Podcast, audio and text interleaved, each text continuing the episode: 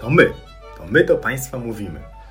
Tomasz Batko. Mateusz Kosiak. My jesteśmy lekarzami, twórcami portalu eduson.pl I postanowiliśmy trochę urozmaicić portal eduson.pl i zamieścić na nim podcasty.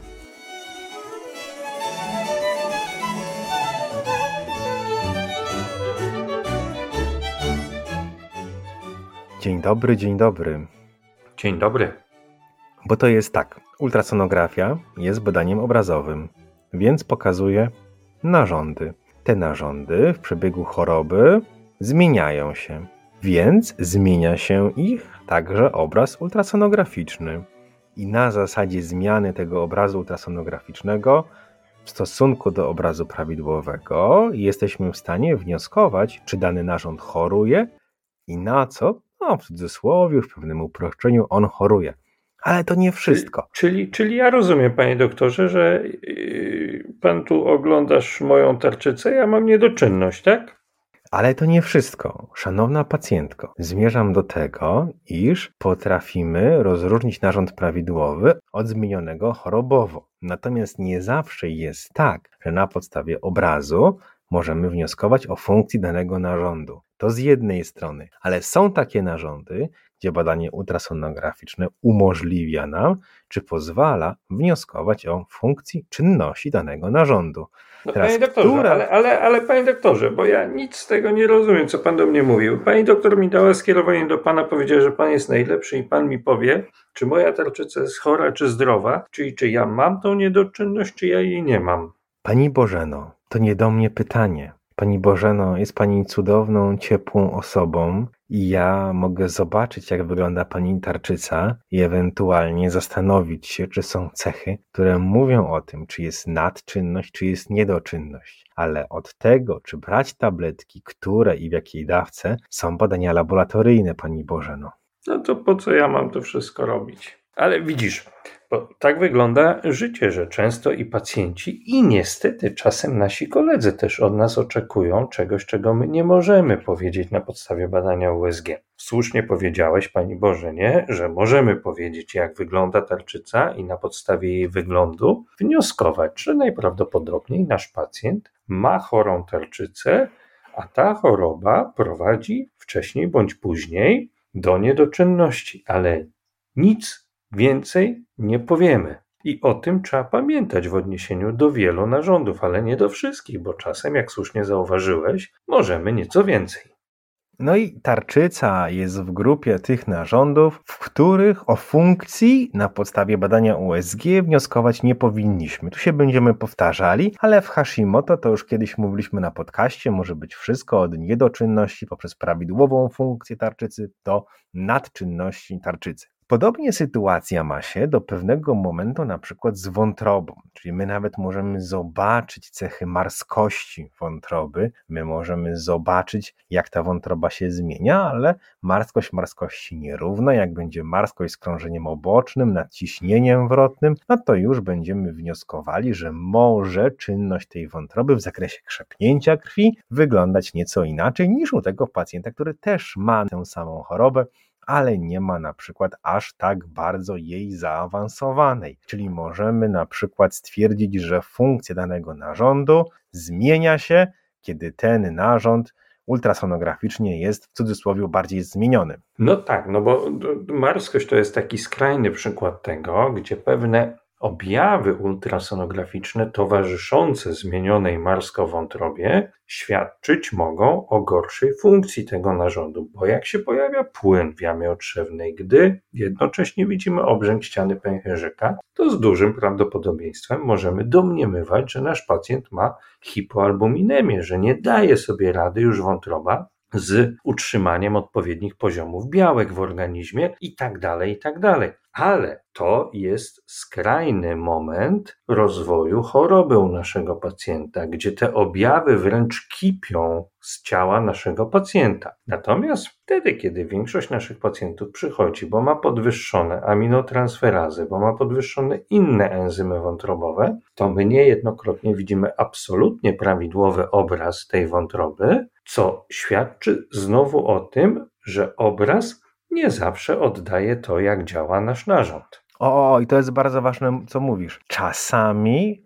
przy niewielkiego stopnia zaburzeniach biochemicznych ten obraz ultrasonograficzny nie koreluje, powiedzmy sobie. Tu mówiliśmy o wątrobie, no ale spójrzmy na nerki. Jeżeli mamy przewlekłą chorobę nerek, jeżeli filtracja kłębuszkowa się obniża, to my często te nerki widzimy prawidłowe. Dopiero z czasem ulega ścieńczeniu grubość warstwy miąższowej i dopiero w kolejnych stopniach zaawansowania przewlekłej choroby nerek mamy zatarcie zróżnicowania korowo-rdzeniowego. Ale widzisz, z nerkami akurat często jest też tak, że obraz ultrasonograficzny, trochę podobnie jak z tarczycą w wielu jednostkach chorobowych, potrafi wyprzedzać zaburzenia funkcji tego narządu, które będziemy widzieć w innych badaniach, badaniach laboratoryjnych. A to tak, to jest właśnie i tak dalej, i tak dalej. To jest ten urok ultrasonografii, o której nie wolno zapominać, czy właściwie główna zaleta tego badania. Co tak. więcej, tak. przepraszam, że wejdę w słowo, to jeszcze w nerkach, zależnie od tego, czy mamy do czynienia z zaburzeniem, na przykład podwyższeniem chogeniczności kory, czy na przykład piramid nerkowych, możemy domniemywać, z którą częścią, funkcjonalną częścią nerki mamy do czynienia, która z nich choruje. Oczywiście, no bo to sam doskonale wiesz, że często widząc hiperechogeniczne obwódki wokół piramid, czy hiperechogeniczne piramidy w ogóle, myślę o konkretnych schorzeniach związanych z hiperkalcemią, z hiperkalciurią, związanych z nefrokalcynozą szeroko pojętą albo z tubulopatią mojego pacjenta. Widząc podwyższoną echogeniczność kory nerek, myślę, na przykład o chorobach obejmujących kłębuszki nerkowe i będę się spodziewał nieco innych wyników badań laboratoryjnych, ale jeden i drugi obraz ultrasonograficzny przez lata, czasem dziesiątki lat może wcale nie wpływać na wartości GFR i ten pacjent będzie ciągle miał w sensie klinicznym wydolny układ moczowy, wydolne nerki, a ja wiem, że ten pacjent będzie wymagał ścisłej obserwacji nefrologicznej, bo wcześniej czy później później coś może zacząć się dziać. Na przykład filtracja kłębuszkowa nie będzie obniżona, ale będzie zwiększone wydalanie wapnia z moczem. Super, to jest jedno z takich fajnych klinicznych podejść do ultrasonografii. Ale jak rozmawiamy o tych narządach, to ja chciałbym zwrócić uwagę na dwa takie obszary, które są w jamie brzusznej, gdzie dzięki ultrasonografii troszkę można wnioskować o ich czynności. Mam tu na myśli przewód pokarmowy i pęcherz moczowy. I ten przewód pokarmowy doskonale oddaje pewne zalety badania USG, w których my rzeczywiście możemy często dużo szybciej widzieć niż klinicznie pewne zaburzenia, bo nawet obserwując zwykłą, w cudzysłowie, zwykłą perystaltykę u naszego pacjenta i analizując nasilenie tej perystaltyki w kontekście ostatniego posiłku, który pacjent spożył albo bezpośrednio przed badaniem, albo 10 godzin przed badaniem, ja już mogę domniemywać, czy ten przewód pokarmowy działa dobrze, czy być może mam do czynienia z pacjentem, u którego jest zespół złego wchłaniania,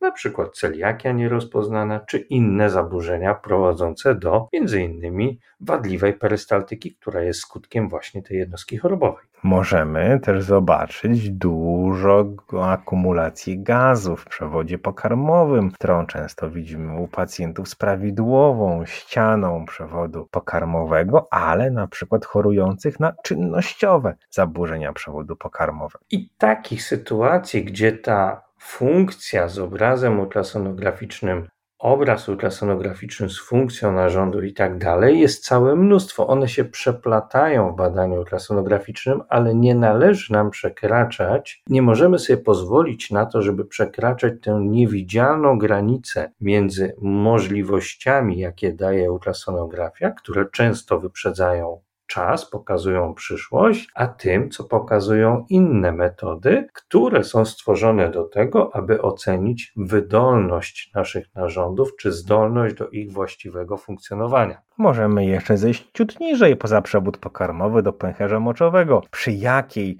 objętości pęcherza moczowego pacjent ma potrzebę mikcji, czy jest zaleganie moczu po mikcji, czy nie ma tego zalegania, czy ewentualnie możemy spodziewać się pęcherza neurogennego, czy nadreaktywności mięśnia wypieracza i tak dalej, i tak dalej. Oczywiście to, o czym teraz mówię, jak sam powiedziałeś, to ja się z tym zgadzam, nie są to rozpoznania ultrasonograficzne. W żadnym wypadku, ale chodzi tylko o to, żeby wykorzystywać ultrasonografię do czegoś więcej niż powiedzieć, że przewód pokarmowy i pęcherz moczowy są. Bo to jest tak, że właściwie każdy z tych momentów, o których dzisiaj mówiliśmy w czasie tego podcastu, musi wiązać się z oceną stanu klinicznego i historii naszego pacjenta, bo nic z tego, o czym mówimy, nie będziemy w stanie wywnioskować z obrazu ultrasonograficznego, nie znając konkretnej sytuacji, z którą przychodzi na nas pacjent. Sam obraz nam niewiele powie. Obraz powiązany z historią pacjenta powie nam bardzo dużo. To podsumowując to wszystko, o czym mówimy, warto zapamiętać, że z naszymi narządami i narządami naszych pacjentów jest trochę tak jak z naszymi kolegami czy nami